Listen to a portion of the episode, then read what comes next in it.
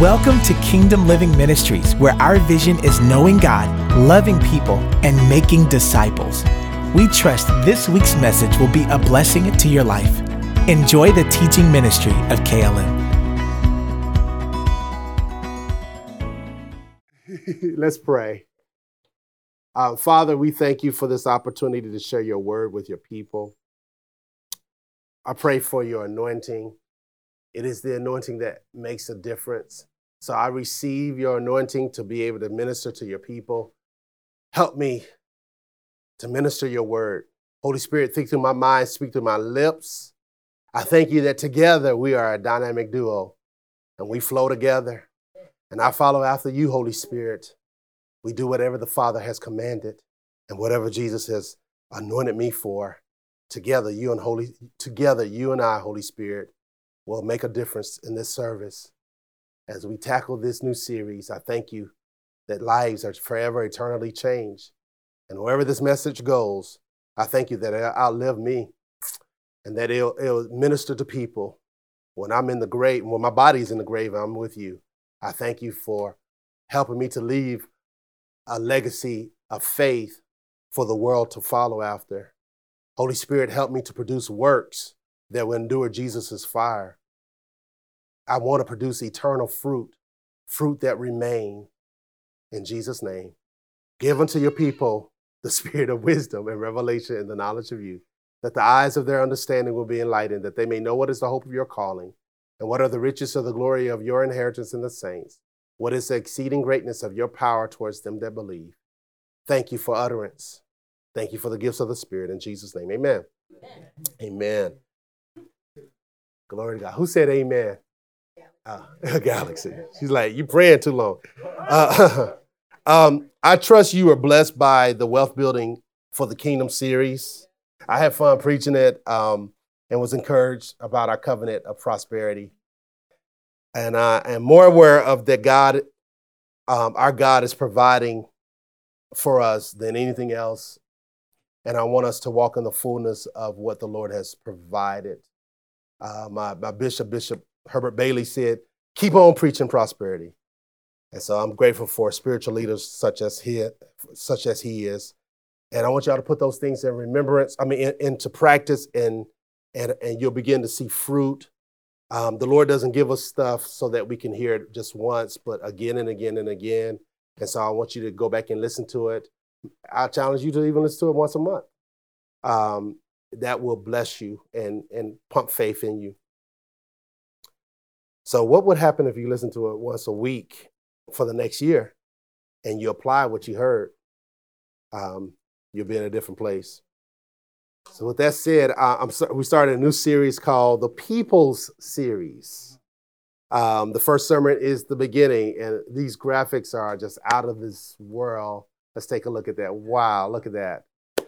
Um, you know, it, it looks like um, like salad. you, you, you, you, could just eat now. Some some spinach or something going on there. Um, so we're gonna we're gonna dive into this, and um, this this sermon came about several different ways. Um, something I've been thinking about for years. So just to let you know, no series usually are they're not. It's not by um, a whim, but it, it, it develops over years for me. Now there are a couple, a few of them that I'll get inspiration right away, but this one came through a series of conversations, um, music, sermons, and, com- and, um, and conversations. So um, we're really going to dive into the people series. How many know that people are important to the Lord? People are important, and as student, as a student of the Word of God and an avid reader, I read a lot of theological books and I'm still reading them now and I often have heard the term man centered gospel. Have you ever heard that term? Man centered gospel. And um, I want to tackle that. Uh, many people have made reference to that, and some have presented that there should be Christ centered gospel or God centered gospel. And I believe in those things, and those things are good, and I believe that they have the right place and right focus. But, and then I've heard people say it's all about Jesus, it's all about God. How many have heard that? Mm-hmm. It's all about Jesus. And, and, and I've heard hundreds of sermon, sermons about that. It's all about Jesus. And there's elements of truth to that, and I, I don't want us to not, to not get our eyes upon Jesus, off of Jesus. And I've heard people say that the Bible is all about God. I, I, I don't believe that 100%. I believe the Bible is about God and people. So I want to present to, to you some things I believe the Lord has revealed to me by His Word and His Spirit that it isn't all about Jesus. Now, uh, before you leave, uh, um, I, I, I, I, want, I want to kick over some sacred cows, some things that we have put up in church. And, and um, in the sense, yes, it's all about God, it's all about Jesus. I, but I, I, want to kind of focus on some things. Uh, I remember months ago, I was praying this, and some of y'all were here, and I was praying, like, Lord, um, think to my mind, Holy Spirit, speak to my lips, and I pray, none of me, but all of you. And the Holy Spirit stopped me. How many remember that? And said, don't stop praying that, because it's not, it's not all me. God uses my vocabulary, He uses my mind, my personality, and my corny jokes. So it's not all about the Lord, because I mean, I believe the Lord, He He got some wonderful jokes. So if they're corny, you know, and so I, I, so it's not all him. Um, so I, I, I will pray, Lord, I pray none of me, but all of you. That's era. William Seymour, Daddy Seymour, you used to put a bag over his head because he didn't want people to see him for Christ. That sounds good, but people need to see your face, you know, when I minister. Um, some of this is really false humility, and and and I, I, and I, and I, I, I have a degree in false humility. um, people have said, um, "Oh, it's all about it's all Him," and people said, "Good word." Oh, it's all Jesus. All glory goes to God. I think it's okay to say thank you. You know, um, there's a scripture in Corinthians that says that God will praise us. That changed my life as a teenager. God doesn't worship us, but He does praise us. We praise our kids, right? Good job. When we when we have done all that we've done for Christ and we've done a job well done, He's going to say, "Thy good and faithful servant, well done." so there's going to be some praises. I don't want them to say, "You know, you barely made it in." but I want them to say, well done. I want them to praise me. The word praise just simply means speak well of. So we're not to praise, we're not to worship people, but we are to praise people in the sense of affirming them and speaking well of them. Last week I was saying, when I was talking about prosperity, I, said, I said this, oh, don't worry about it. I'm not taking up her offering. Y'all remember me saying that? And, and inside the Spirit of God said, it'll be okay if you did. in my mind, I was like, oh, no, I'm not, you know, but he, but he said to me on the inside of me, it'll be okay if you did. And so we are co laborers with God. So it isn't just all Him, but it's us working with Him. You know, I know we've prayed prayers like this. I, I have. Lord, save so and so. The scripture tells us, Jesus said, pray that God will send laborers. So it's not just God saving someone because He's already made provision for their salvation, they need to hear it. And God uses people to get his gospel across to other people. He doesn't use angels. You remember Cornelius was a just man um, in the eyes of God. He wasn't born again, and yet he offered, he gave alms to the poor, gave offerings to the poor to the point that it got God's attention as an unsaved person. And an angel appeared to him, right, and said that I'm, I'm going to send somebody to come and share the gospel with. So why didn't the angels just preach to him? Because angels don't preach, people do. Angels will never come and preach to you, but people will. And so God uses people. So together we're co laborers with Him. God uses people to accomplish His will on the earth. And if God didn't need you or want you, you wouldn't be here right now. I, I, I did say God needs you and God wants you. He needs you to be a mouthpiece for Him. He needs you to be a life that glows, a life that shines. He needs your prayers. If, if, if it's just all, and the word sovereign is not in the Bible, and there's a lot of misrepresentation of what it means to that God is sovereign. God sovereignly saved someone. No, he used somebody to pray for the individual. He used somebody to go and minister the gospel to them. So it's not just God sovereignly doing things, he uses people. What are we called, church? Come on. What are we called? The body. And so it's not just the head. My head needs the body. I, I, can think wonderful things, have wonderful plans, but if my hands are not doing what they're supposed to do, my feet, my heart, my blood, my liver, come on, all of those things are working together to do the will of my mind. And so Jesus has a will, and so we are his body. Come on, I, I need y'all to elevate in your thinking that it's not just all of God. Christianity is there's a Godward side and there's a human side. And we together are working with God. God uses our prayers. God uses our life. He uses our money. He uses our praise, our knowledge. So stop belittling yourself by acting yourself out of the equation as it relates to your place in the world.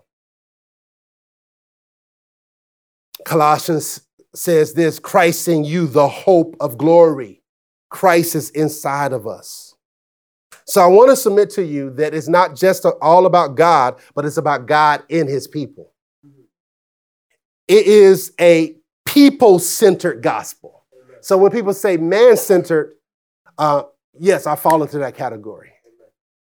It, it, it really is because God doesn't need the gospel to save. God doesn't need saving. We do. And so Daniel asked me the other day, what is man centered gospel? I had a conversation with Pastor Brandon Johnson, and it sparked creativity inside of me as I was thinking about that. Courtney and I had a conversation about, you know, what it means to, to, to, to be God's vessel. There were songs and movies and conversations and books, and, and of course, the Holy Spirit I'm not, you know, I, I, think that we need to think through those things. And, and we really do have a short amount of time on the earth. I have 70 more years on the earth and I'm out. And this morning we were just talking about where I wanted to be buried. And I, I said, Uganda. she said, You mean to tell me I got to fly your body all the way over there? Absolutely. What can I cremate you? No, don't cremate me. I'll come back and get you. and, uh, and, so I said, Destin, you hear this? I, want to, I want to, I want you to fly me over to Uganda and bury me there. um, and I was really serious about that. Um, so this message is, is, is, is, truly about the Lord and his people. So I do have some questions for you. What did God have in mind when he created people? The Lord's dream has always been to have a huge family, a big fat family, I like to say it. And uh, he wanted to someone to receive his love and to give it back to him. That's what God had in mind. There, uh, E.W. Kenyon has a book called The Father in His Family. My, my dad, I had many conversations with my dad, Pastor Johnny Dick Dixon, when growing up, and, and I remember us talking about this, that it's about the family, the father and his family. That shaped my life in a way that everything that I, I've done is to give God some more children. We should be about him about that business. And there, and my dad took me to, I think it's Plainsboro. I'm not quite sure where, but I remember as a teenager, I had to be 17, 18. And he took he took me to go see this woman um, who was preaching at a small church. Her name um, is uh, Dr. Fuchsia Pickett. And she was the woman that influenced Dr. Myles Munroe. She was um, Dr. Myles Munroe's spiritual mother and she's a short, she was a short white lady, kind of humped a little bit, like a humpback, like just a little bit, but she was older in age. And guess what this woman did? here I am, 17, and I just got finished hearing her ministering, and she ministered in a way that was powerful. We went two or three nights, and I was standing by my dad. She came over to me, and she talked to me. I didn't know who she was, and she she actually taught me, gave me some nuggets how to release the Holy Spirit in my life as a teacher. And to this day, there's times that I, I, I may be in my study or I may be here at the office or in the car. And before I preach, I sit down and I have conversations with the Holy Spirit. And He just comes. And she taught me that. She says, the Holy Spirit has a classroom. He'll come, He'll teach you. And at the time, I was trying to make it happen. It wasn't happening. But years later, I now am enrolled in the classroom of the Holy Spirit. And He'll just begin to teach me. And just like this woman of God, since that time she's been home, she went home to be with the Lord. But it this gospel is really about, and the Bible and Christianity is about God and his family. To say that the Bible is all about God, then every page should just be God, God, God, God. But we see God intervening in the lives of people. We see people responding to God. We see the nature of humanity. The Lord's dream will be fulfilled. He wants other sons and daughters just like Jesus. I said this before, and it bears repetition. When I was a kid, I heard a song by John P. Kee called I Want to Be Like Jesus, and did not know why, you know, I didn't know why it was so important for us to be like Jesus. Then I asked the Holy Spirit one day, I said, Why do we, why do I need to be like Jesus? And he said to me, on the inside of me. When I say he spoke to me, I'm not saying that I heard an audible voice. I probably can count on one finger how many times I've heard the audible voice of God. I heard the Holy Spirit say on the inside of me, He says, because Jesus and I have unhindered ongoing fellowship. And so the more you and I are like Jesus, the more you and I can have this ongoing fellowship.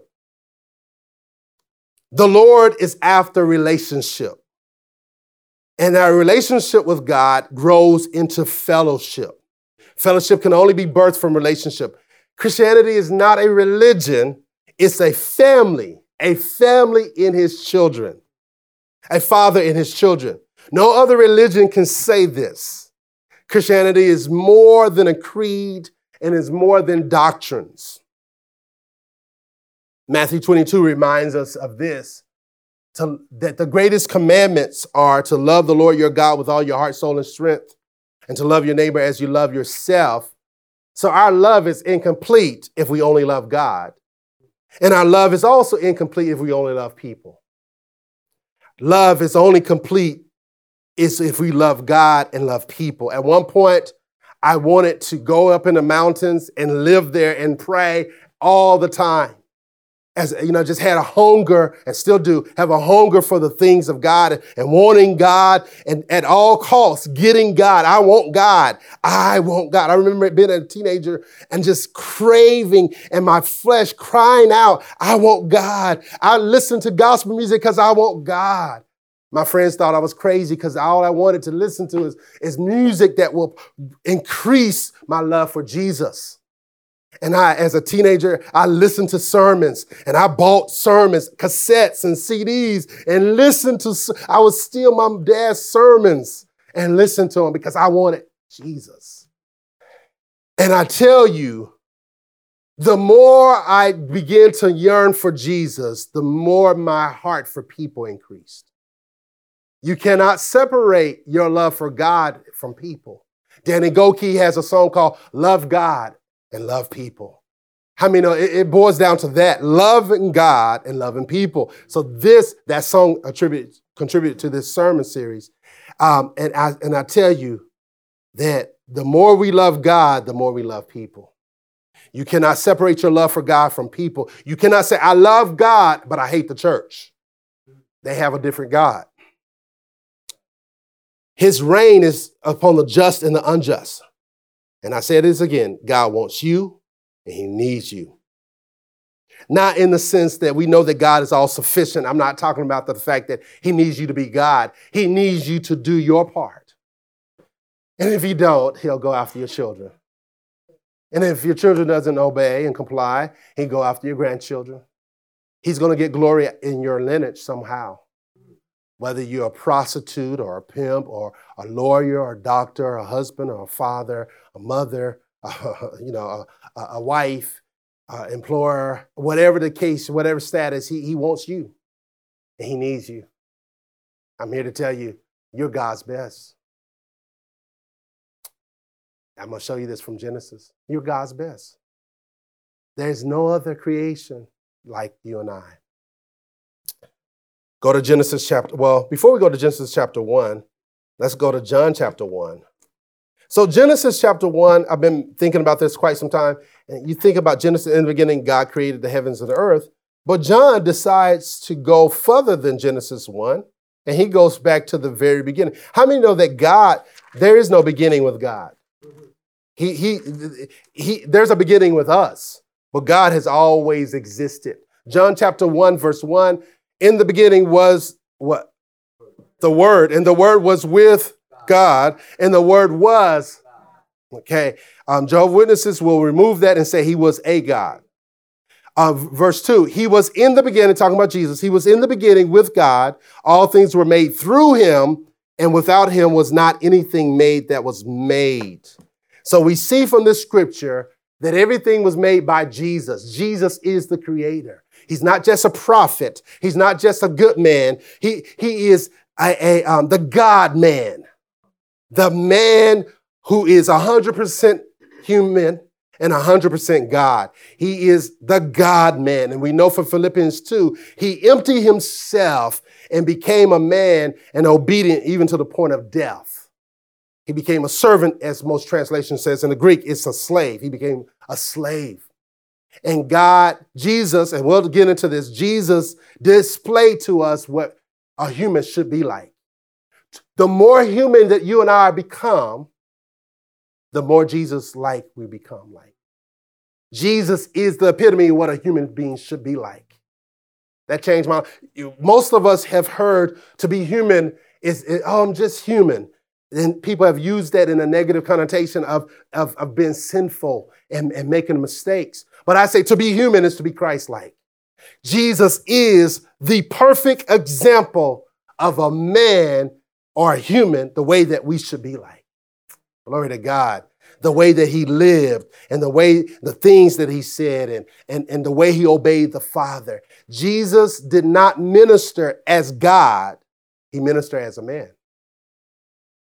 Acts chapter 10, verse 38 says, how God anointed Jesus of Nazareth with the Holy Spirit who went about doing good. And so God doesn't need to be anointed, but man does.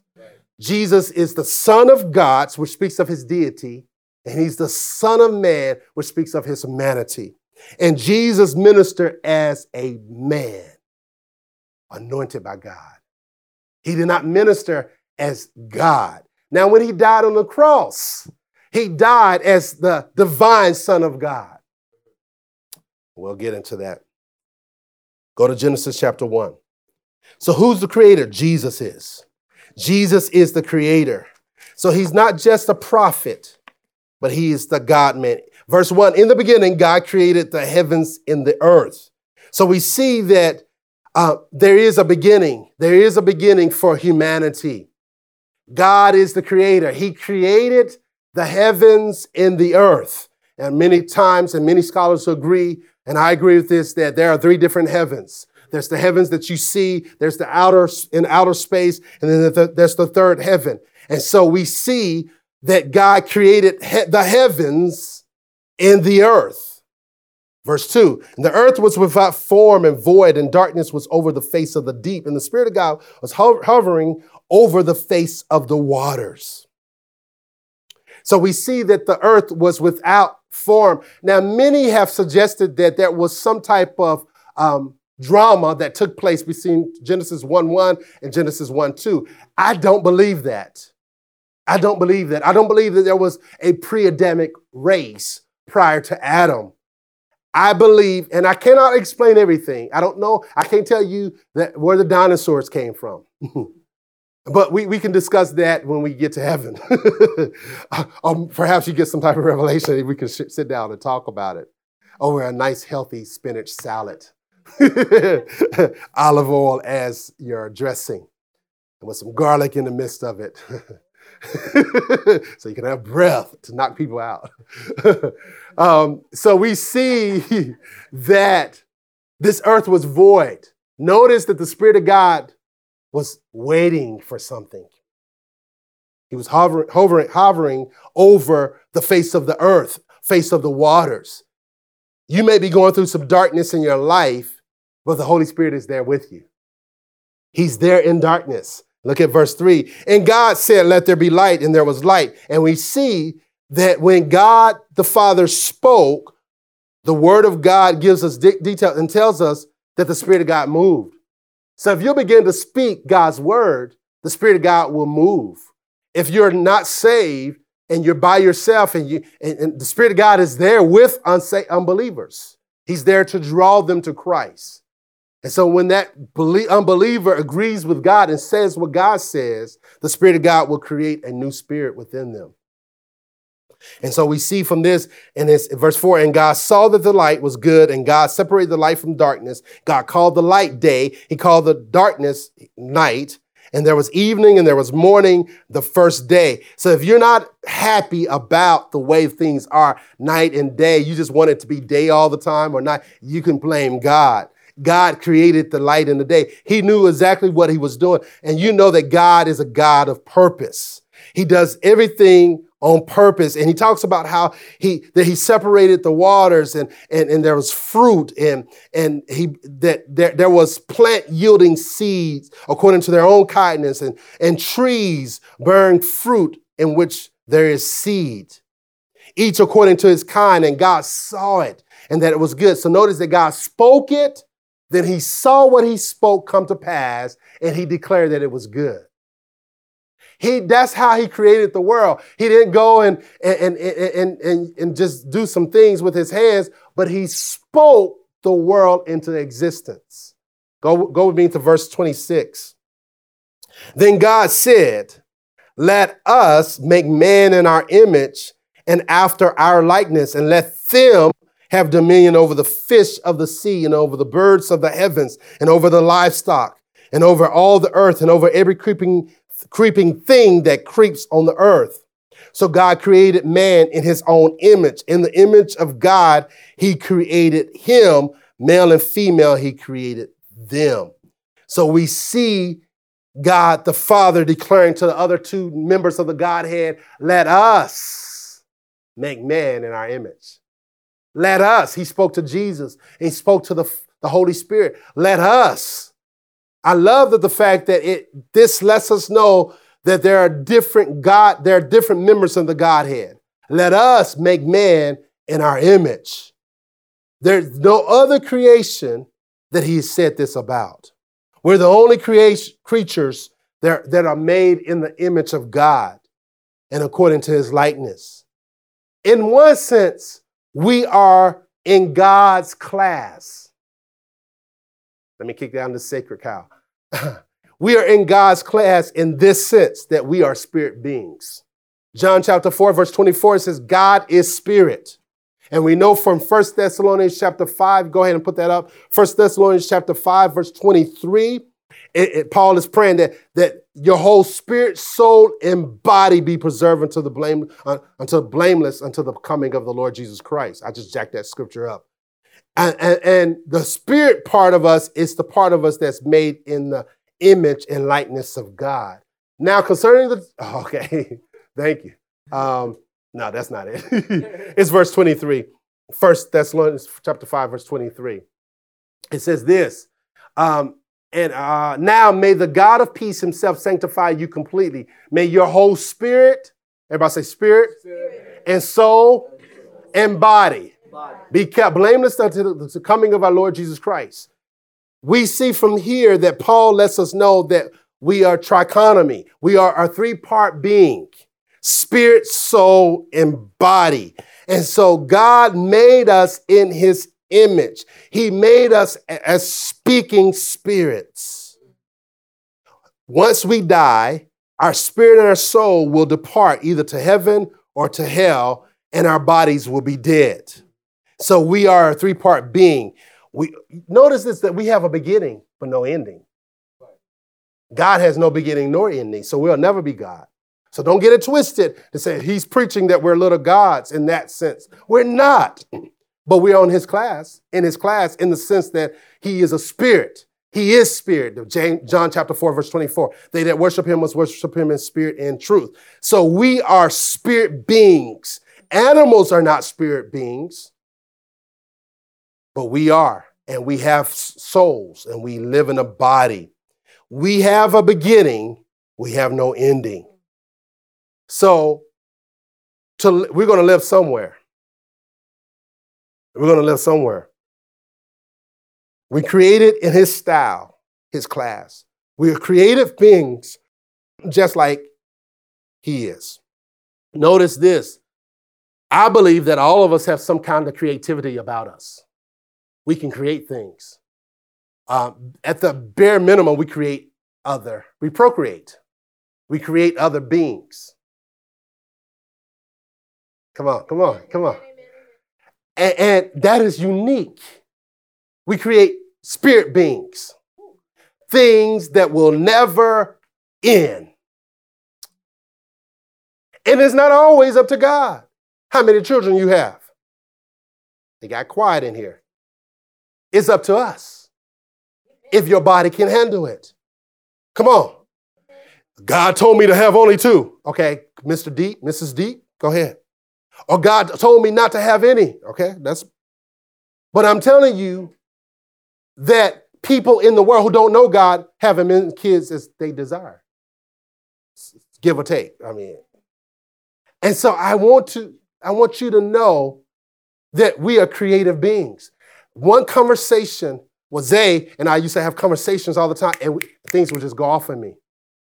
Um, Pastor Brandon, be loved. This series, the way that it came about, I had these thoughts and we were having conversations and all a sudden creativity started happening.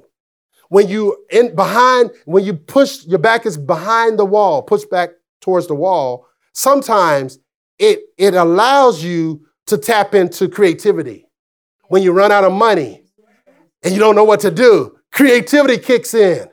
That is a part of God. God made us like that. He made us in the sense of being creative beings, that we can create the world, our world, not planets and so forth. I'm not talking about that. But God has made us stewards of our world. We are people in the image of God. Everybody, saved and unsaved, they are image bearers of God Almighty. So be careful how you deal with people. Even to the point how you deal with animals. We see a prophet who got mad and decided to try to strike a donkey because God used the donkey to speak to him, and an angel prevented him from hitting his beast. So God, who is a meticulous God, and he concerned, he, he, he, he's concerned about his creation. He's concerned about, he makes sure that birds are fed every day. Come on. This is, this is who we're dealing with. How much more, Jesus said, you and I. He clothes the grass, the ground with grass and lilies, and he'll clothe you and I. I'm telling you, we are something to brag about. I know that there's a temptation of pride. But I think, don't think that most of us deal with that as much as we think we do. We might deal with it in the sense of false humility, but you are God's best. There are no other creatures that is at the right hand of the Father, but you and I are. Ephesians 1 says, We've been raised together with Christ, and we're seated in heavenly places at his right hand. There are no angels at his right hand. and, and the Bible even says, I'm giving all my, my sermon away. The Bible says that angels desire to look into the salvation that we have. We got a song and we got a story that the angels can't testify to. And we always see in the Psalms in Psalm 8, we're about to go there, and how the angels, I imagine, are saying, Why is it that you're mindful of humans? What is so special your favorite creatures. We are God's favorite creatures. He loves animals, He loves the earth, but He has a whole lot more love for human beings. Glory to God. God made the earth for people. We're not God and never will be, but we are created in His class and His style in the sense that we are creative beings like He is. We create, we create our world like He created His world. And if you don't like His, you don't like your world, change it. Change your world. Change your world. Amen. I, I, I, I, the song that came out when I was born, not on the day that I was born, in the same year um, that I was born, it was um, the midnight train to Georgia. And she says, I'd much rather live in his world than live in mine. and so I want you to know. Hey! Come on, get the revelation. We got to create a world for the world to want to live in. Okay. We got to produce some fruit that they can partake of. They can desire this love that we have. They, they say that we should know, that the world will know that we're Christians by our t shirts, by our music, but by our love. The world has gone crazy. They're going crazy over love. They are hungry for love, real love. And yet there's some lack of joy. There's some lack of peace. And if we'll produce those things, we'll be a great advertisement for the Creator. Glory to God. And so we verse, verse 7 it says, God created man in his own image, and in the image of God, he created him, male and female, and God blessed them. Everybody say, God blessed them. And God said to them, Be fruitful and multiply and fill the earth and subdue it and have dominion over the fish of the sea and over the birds of the heavens and over every living thing that moves on the earth. So we see the, the mandate of God commanding us to reign and to rule on the earth. Now, I believe, my cousin just asked this of me yesterday, that I believe that the reason why God created humans is to be a reflection of what he does in heaven. I believe that before the fall, that God had in his mind that they are to be vice regents and there should be representations of me on the earth. Just like I'm ruling in heaven, I want them to rule on the earth. What scripture do you have? I'm glad you asked. In Revelation, it says this that in the millennial reign of Christ, we're going to reign with him.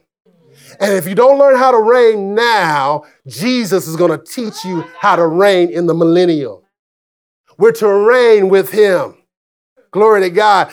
John, the Apostle John says, I see Jesus, I'm paraphrasing it, riding on a white horse with ten thousands of his saints.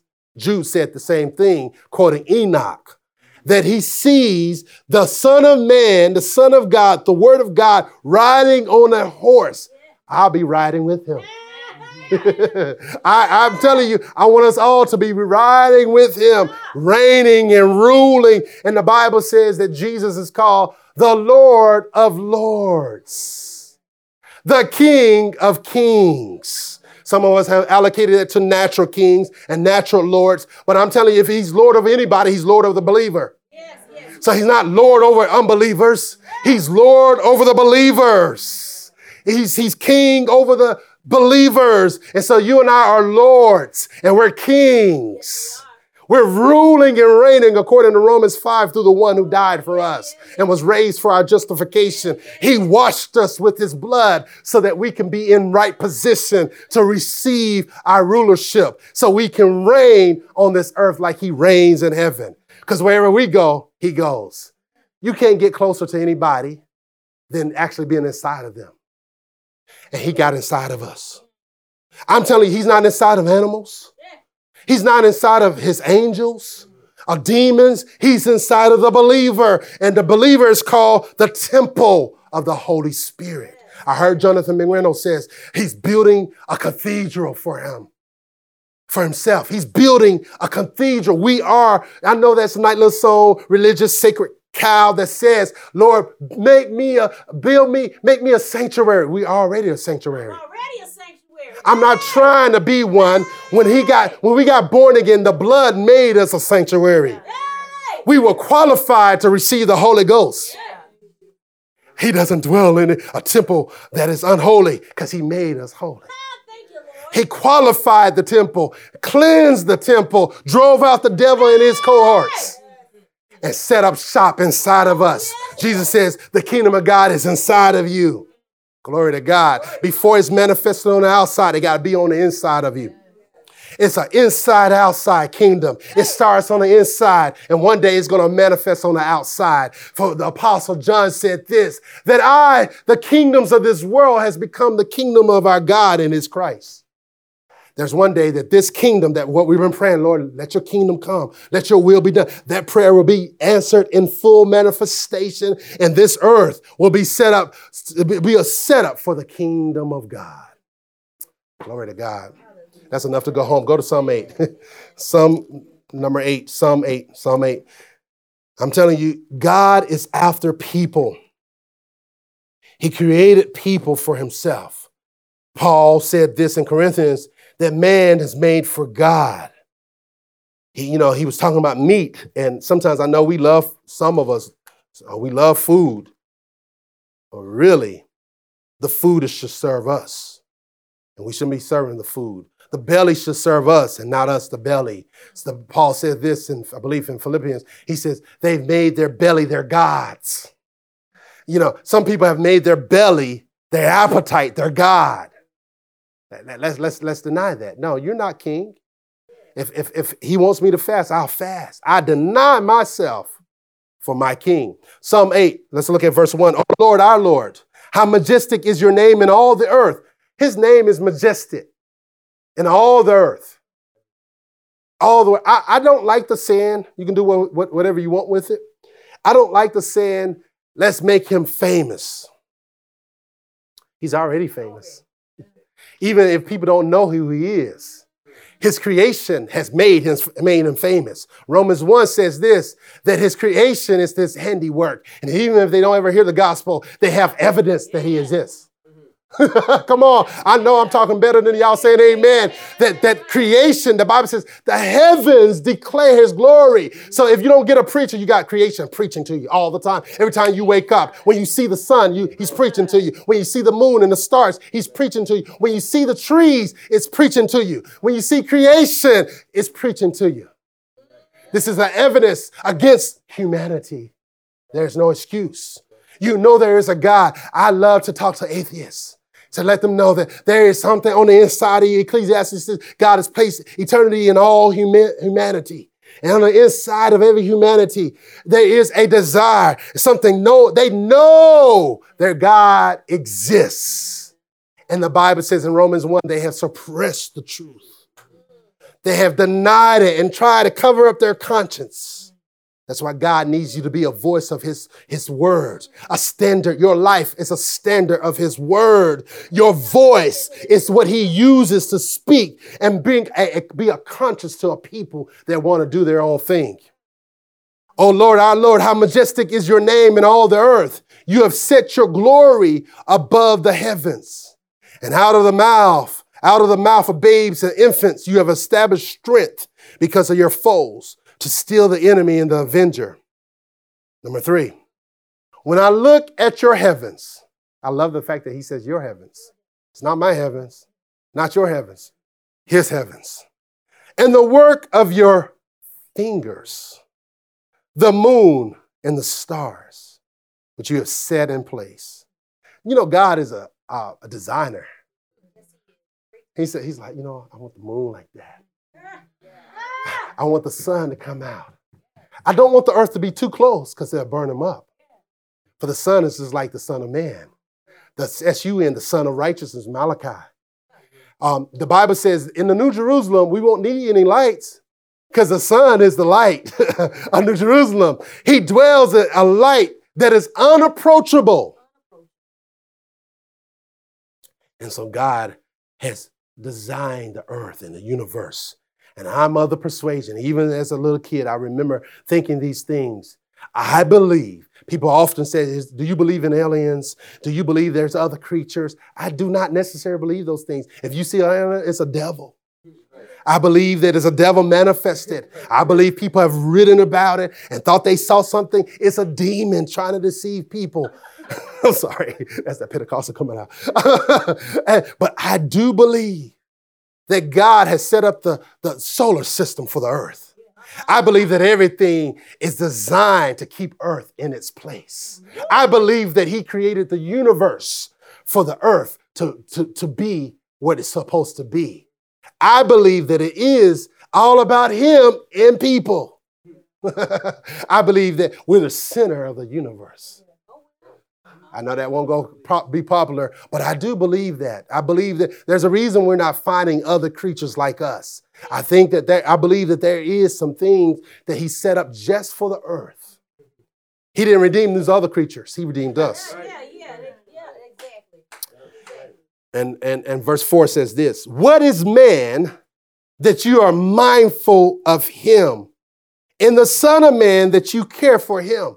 What is it about this God? What is it about these human beings? You love these people so much. You love these creatures so much. You're real, you willing to risk being the God of the universe by coming, becoming a man. You, you, you risked it all for them. I, he, he, he didn't want to have heaven without us. I don't like the song Reckless Love because I don't think anything, there's nothing reckless about God. That don't mean I can't celebrate the song and what is the spirit behind it. His love is not reckless, it's purposeful, it's intentional. and I do believe, and I'm not saying you can't enjoy that song. I mean, I'm not a song basher like I used to be. I got free. if you, you know, I understand they're just trying to express. His love doesn't make sense. it's, just, it's just reckless. It's reckless to our sinful life, right? I got it. but but I do believe that that God is saying, um, you know, the scripture saying, you know, what is it about man that you care for him? Why do you care so much about these creatures? The Bible even says that our death, if you're saint, is precious in the sight of God. He cares when one saint dies, he cares enough to cause it, call it precious.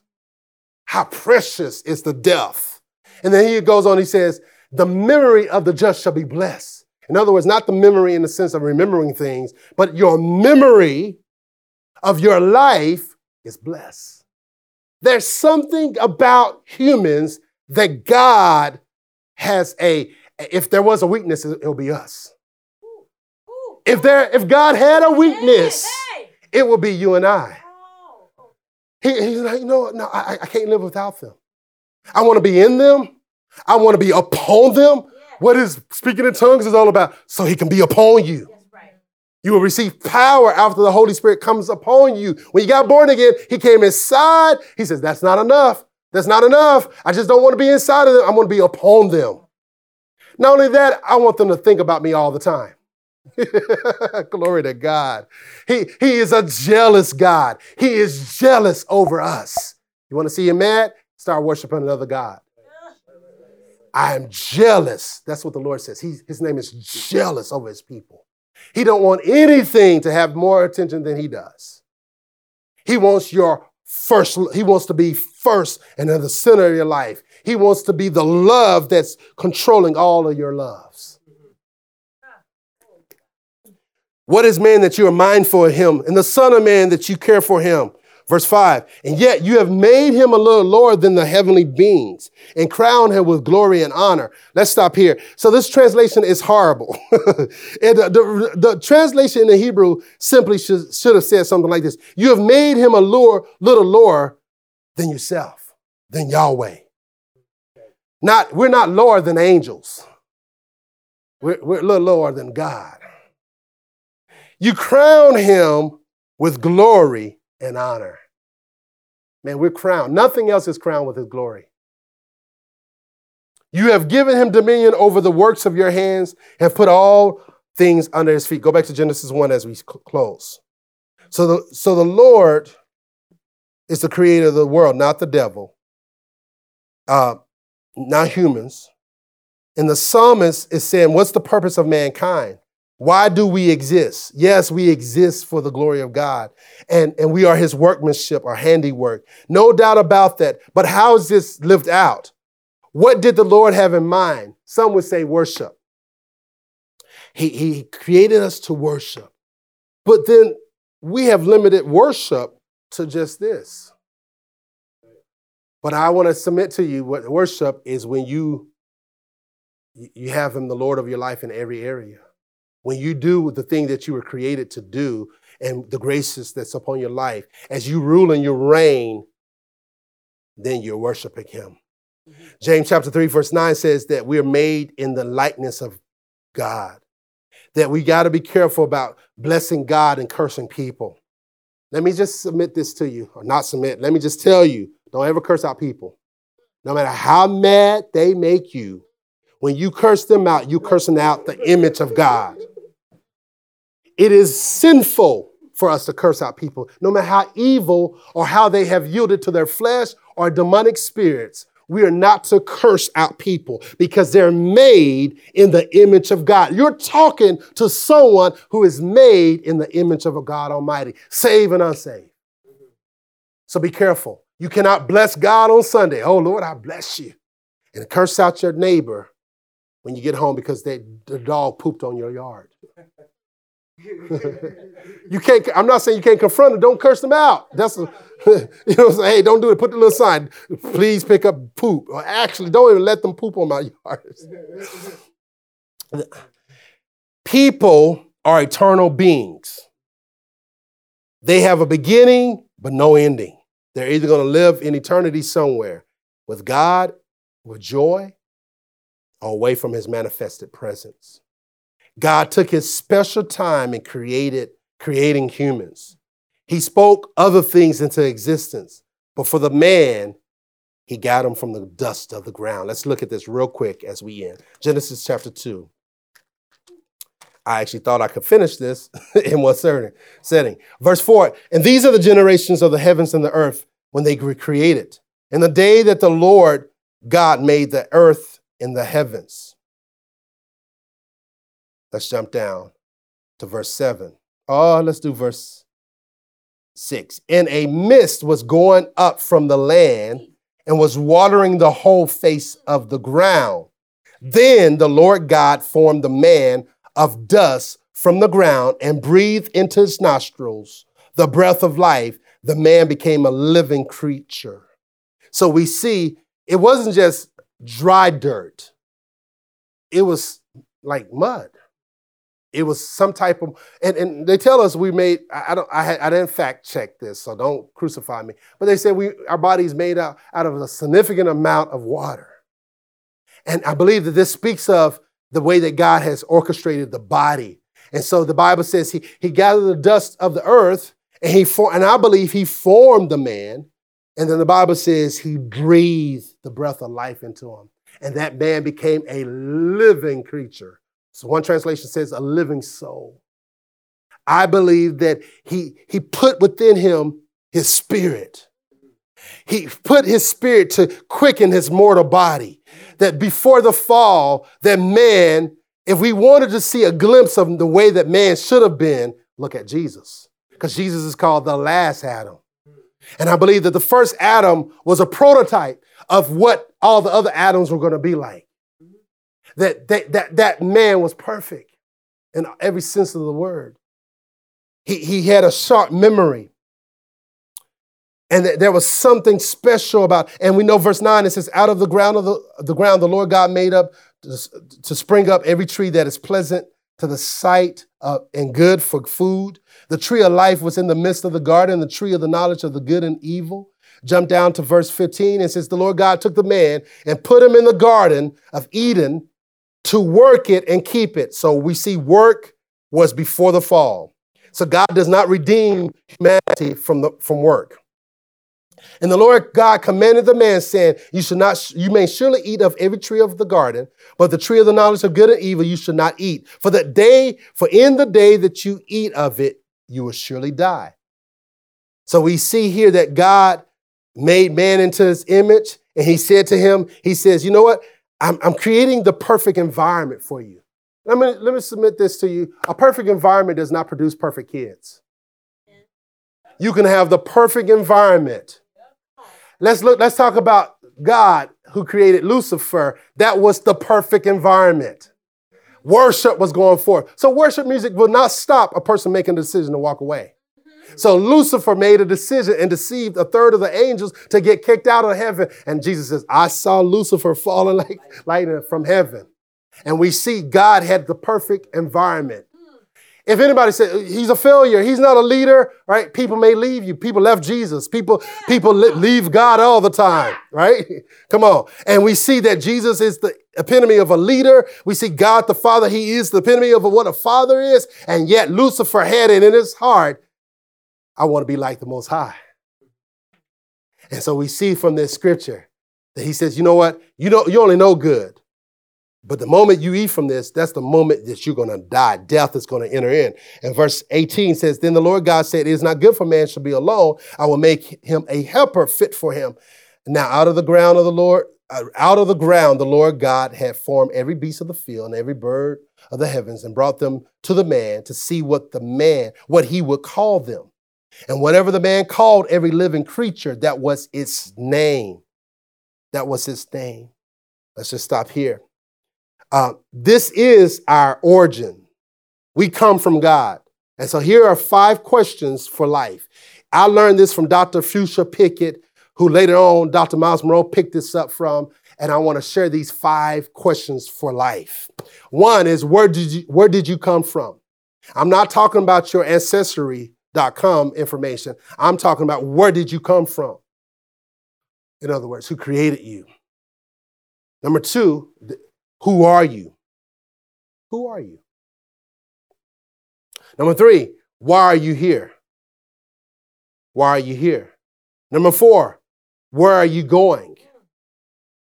Where are you going? Number five, where will you go when you die? The five questions of life. Where did you come from? Who are you? And why are you here? Where are you going? And where will you go when you die? How many know that young people need to have answers to these questions? If a person has the answers to these questions, I'm not talking about mental, but a revelation, understanding of these answers, they will never consider suicide. Where did you come from? Who are you? Why are you here? Where are you going? And where will you go when you die? These are the five basic questions for life. God is a God of purpose, and everything He does, He does it on purpose. And we know from Isaiah 46, verse 8 to 11, He declares the end of a thing at the beginning. He starts with the end in mind. Man was created to work and use his mind. If you aren't, you're, if you're not working and using your mind, then you're out of the will of God. God gave you a mind. Notice this that whatever the man called the animals, that's what's the name of the animals. Some of us are sitting back and asking God, what should I name this business? What should I name my son or daughter? It's up to you. God has given you the freedom. God created marriage and not this world. And we, we see this from verse 18. Let's go, look at verse 18 real quick. And it says, um, He's made a helper and, and it goes on, you know the story. Verse 20, the man gave names to all livestock and to the birds of the heavens and to every beast of the field. But for Adam, there was not found a helper fit for him. And so the Lord God caused a deep sleep to fall upon the man. And while he slept, took out, took one of his ribs and closed it, closed up its place with flesh. Well, we kind of know that God, um, that Adam wasn't black because no brother's going to let somebody take a rib. That's a joke. Come on. Corny. I told you the corny jokes. and the rib that the Lord God had taken from the man, he made into a woman and brought her to the man. The reason why men don't understand women because they were asleep when they were made. then the man said, This is at last bone. So he woke up. He woke up. He says, Bone of my bone and flesh of my flesh. Woman, man with a womb. No matter what you do, you can All you want to. You ain't got no womb. You a can't bring forth no baby. Uh, therefore, a man shall, sorry, um, she shall be called woman because she was taken out of man. Therefore, a man shall leave his father and mother and hold fast to his wife, and they, they shall become one flesh. And the man and his wife were ne- both naked and were not ashamed. And so, until you leave your father and your mother and your friends, your single friends, and you still married, you married, you got to leave them jokers and become one with your spouse. Amen. Counseling 101, marriage counseling. And the man and his wife were both naked and they were not ashamed. And we see here that God created the marriage, not man, not the world, not humanity. He, um, he created them, and the man became a steward over the animals, and he named them. Some of you are, again, waiting for God to give you a name for everything, but he's giving you the power of choice. He's giving you the ability to use your mind, uh, uh, to name some things, to create some things, to create your world. He's giving you creative abilities. Are you maximizing your potential? Do you know what's inside of you? Are you using your mind correctly? Some of us are using our minds to, to worry and to doubt God. Are you using your voice to produce life in your world? Are you dwelling are you de- dwelling with the oneness of your spouse? Are you so distracted with this life that you neglect the very, that besides God, your marriage is the second highest relationship? Uh, uh, yeah, relationship. And the purpose of this union is to enjoy each other and the Father's command to rule and to reign. I believe all these things were, were again, were, were to represent the purpose of God. And we know from Genesis chapter 3, verse 1 through 7, don't have time to go over there. We see Satan questioning God's authority. And we see the woman yielding to the temptation of Satan. The Bible says the woman was deceived and not Adam. So Adam knew what he was doing. Nothing happened with the woman eating the fruit, but when the man ate the fruit, everything changed. And together we see them walking away from the commands of the Lord. And we know from here that shame entered in, fear came, blame was birthed as a result of this fall. This is the fall of humanity. Humanity fell from a place of grace and of favor to a place of sin and disgrace. The Bible says that God drove them out. Had a car, He drove them out. He drove them out. Why are bad things happening to good people? Because of the fall. Why are there sex trafficking? Because of the fall. Why, why is it there's famine in the world? Because of the fall. And now we see in Romans 1 that humanity, God created man and woman to invent things for his glory. Now we see that men are creating evil things. In Romans 1, you and I are inventors, and we're called to invent things for the glory of God. We are to, we're called to, to, to glow. So I'm going to leave you with glow. Glow acronym for something. Glow. Number one is to go back to God's original plan for humanity. You and I need to go back to Eden, as Donna Lawrence said. We need to go back to God's original plan for humanity. What did God have in mind when he created human beings? And number two, we're to live our life like God intended prior to the fall. We're to live our lives like God intended before the fall. Number three, we got to own our world like God owns his. Let's own this world. Every man and woman has a world within this world. You change a heart, you change a world. Everybody has a world. You have a group of friends, you have a family, you have a world within the world. Own it. Learn, learn how to create your world correctly. When there, if there's chaos in your world, bring order. Your world of finances, your world of health, your world of mental health, your world, your, whatever your, your world is, You, you bring, or you, you, some of us are waiting for God to do something. Oh, Lord, help me to lose this weight. Jesus. And Lord said, What are you going to do with it? What are you going to do about it? Lord, get me out of debt. What are you going to do about it? You got to put your hands to something. Help me to pass this exam. What have you studied? Lord, help me to become wealthy. Do you even know about wealth? Lord, help me, help me to produce works for the glory of God. Well, what does the Bible talk about works? You got to use your mind. You got to use your faith. Own your world. Change your world. I mean, before men and women fall in the public, they have already fallen in their world. Before they turn away and walk away from God, they've already turned away and dethroned him for the lordship of where he was sitting on the throne of their world and was the kingdom of God. Now it's the kingdom of self and the kingdom of the enemy. What kind of kingdom do you have on the inside of you? Who's sitting on the throne of your heart? Paul prayed it like this in Ephesians 3. I pray that, the, that Christ may dwell in your heart. He's talking to Christians. I pray that Christ may dwell in your heart. Pray that Christ is the only one who's, the, who's on the throne of your heart. So own your world. And the last one is to widen your world. To widen your world. Let's Matthew 28. Let's widen our world. Let, let, let's, let's go after that which is precious to, pe- to the Lord, his people. And this, my friend, is the beginning of our series, the people series. It is a people centered gospel. It is a it is about God and us together. The Bible says in Jeremiah as well as Hebrew in 1 Corinthians 7, I will be their God. Revelation also, and they'll be my people. He wants to be God to us. He's a lot of ways he's not even God to the world. But he wants to be your God.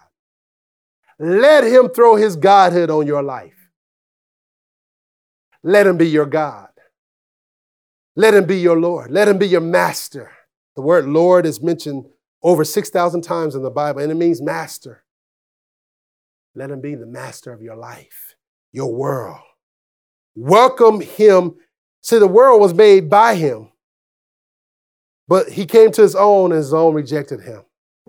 Don't reject him from being the master of your world. Own, what is number G? G what number G? Letter G. Go back to God's original plan. Go back to the beginning. L, live in the way that God intended. O, what's O? Own your world. W, widen your world.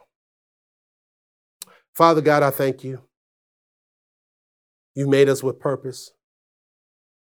So, Lord, help us to be people of purpose. Help us to fulfill the original mandate you gave to Adam and Eve.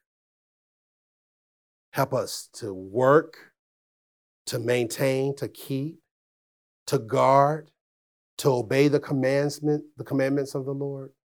Let us avoid the lust of the flesh, the lust of the eyes, and the pride of life. Help us to own this. Help us to create our world through our words and our faith and our actions. Help us to set up our world that will reflect the way that you have in heaven. You said, Jesus, pray thy kingdom come and thy will be done on earth as it is in heaven. So the way that you are running heaven, run our world through our faith. In Jesus' name, amen. Amen. Glory to God. That concludes this week's message, and thank you very much for listening. For more information about Kingdom Living Ministries, please call us at 732 324 2200 or visit our website at kingdomlivingnj.org. Also, you can write to us by mail at P.O. Box 519, Rancocas, New Jersey 08073. And lastly, if you would like to partner with this ministry through your prayers or financial support, contact us via email at partners at kingdomlivingnj.org. Our prayer is that this message has encouraged you to live out the kingdom of God daily in your life by your obedience to His word. God bless you.